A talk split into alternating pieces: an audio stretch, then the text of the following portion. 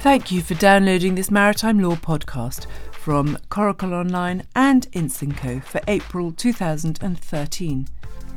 This podcast is titled Chada Naree Passing Costs Liability Down a Charter Party Chain, with particular reference to the case of Occidental Chartering Inc. versus Progress Bulk Carriers Limited.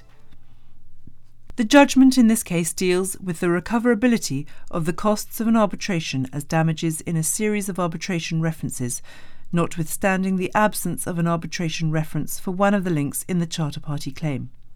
The Commercial Court, on appeal from an arbitration award, held that where there was a claim being passed down through a chain of charter parties and there was a break in the arbitration references, this would not necessarily prevent the liability from being passed on through the chain. The decision is significant because of the frequency with which charter party chain disputes arise in maritime arbitration. The background facts. The vessel, Chada Naree, was the subject of a chain of charter parties. Precious Garnets Limited, PG, were the registered owners, and they time chartered her to Occidental Services Corporation, OSC. OSC relet her to a company within its corporate group, Occidental Chartering Inc., OCI, and OCI time chartered her on to Progress Bulk Carriers, PBC. Finally, PBC voyage chartered the vessel to CNAN. All of the charters were on materially identical terms. PG commenced arbitration against OSC, claiming damages for breach of the Safe Port warranty. This claim was passed down the charter party chain, and this gave rise to the following three arbitrations, in each of which the same tribunal was appointed. 1. Under the head charter between PG and OSC. 2. Under the time charter between OCI and PBC. And 3.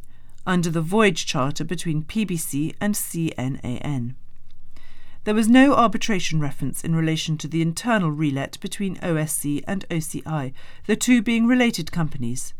However, there was an agreement for an extension of time so as to preserve rights between the two. The Arbitration Awards. In June 2010, the Tribunal issued their first award in all three references, finding that there was a breach of the Safe Port warranty in all of the charters in the chain and that damages were recoverable from the respondent in each of the references. In this award, they referred to disponent owners, and no distinction was drawn between the two Occidental companies. The disponent owners also claimed as damages their own liability for costs in the arbitration with the registered owners, PG. When making their award, the tribunal reserved jurisdiction to deal with the disponent owner's claim for their cost. Subsequently, an amending award was handed down to address a number of errors in the first award. At that stage, and for the first time since the dispute arose, PBC submitted that OCI was not a party to an arbitration with the registered owners, and it had not therefore incurred any liability for costs that could be passed on as a claim for damages due to PBC. As a result of these further submissions, the tribunal published a second award and held that OCI was not entitled to recover as damages the costs incurred in the head arbitration between OSC and PG, as it was impossible to show that OCI had sustained a loss. Their reason for reaching this conclusion was that this gap in the chain of references seemed to us to be fatal to OCI's claim for costs as damages. If the loss had not been suffered by the party claiming it in the arbitration over which we had jurisdiction, then that seemed to us to be the end to the matter. The Commercial Court Decision OCI were granted permission to appeal this second award to the Commercial Court under S 69 of the Arbitration Act 1996, and the matter was then considered by Mr. Justice Teare. The key issue before the court was the ability of a party to recover as damages sums which it had not been liable to pay to a third party.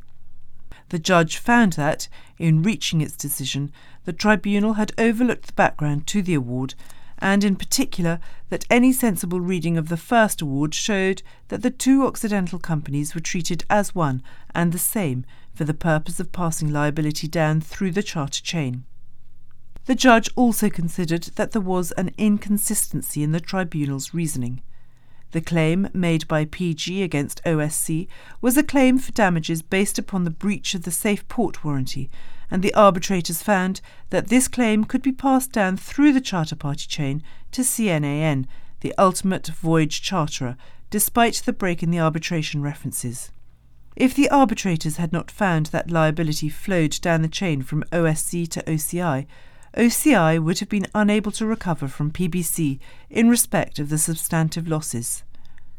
The same breach of the safe port warranty also gave rise to a claim for the costs to be recovered as damages, and according to Mr. Justice Teare, there was no difference in the nature of those two heads of damages, i.e., substantive losses and costs. The judge therefore allowed the appeal and concluded that OCI could recover the costs incurred by OSC in the head arbitration from PBC. One of the key points that was taken into consideration by the judge was the background and the fact that the parties had treated the two Occidental companies as being one and the same, and that no point had been made in relation to the break in the chain of arbitrations until after publication of the first award. Contract chain disputes, which arise frequently in the maritime sector, can be problematic because a tribunal cannot make cost orders against third parties, and the costs must therefore be claimed down the chain as an indemnity or damages. However, this judgment suggests that technical arguments will not be allowed to prevent liability for costs from flowing up and down a chain of contracts, so long as a breach is established. Thanks for listening.